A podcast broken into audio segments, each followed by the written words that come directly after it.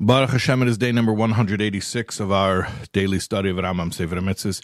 In the three chapters a day of Mishneh Torah, we're finishing Hilchas Bechoros with chapter 8 of those halachas, and we're starting Hilchas Shgogos, which we'll explain momentarily, God willing. Okay, uh, negative commandment 109 is the prohibition against selling the Meiser Behema, the tenth animal, which we described yesterday what that is and how it comes about. So it is forbidden to sell that animal in any condition whatsoever, whether alive or slaughtered, whether the animal is whole or blemished. There's only one thing that can be done with it, and that is to bring it as a sacrifice. Okay, now transitioning into Hilchas Shgogos.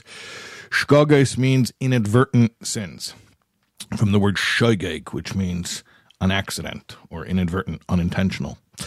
Uh, positive commandment 69 is if somebody transgresses by accident a sin, he brings a sin offering, a chatas offering as a mitzvah to bring that offering for atonement. That's our mitzvah that corresponds to the new section that we started to Hilchas Shgogos. Okay, we'll see you for more tomorrow, God willing.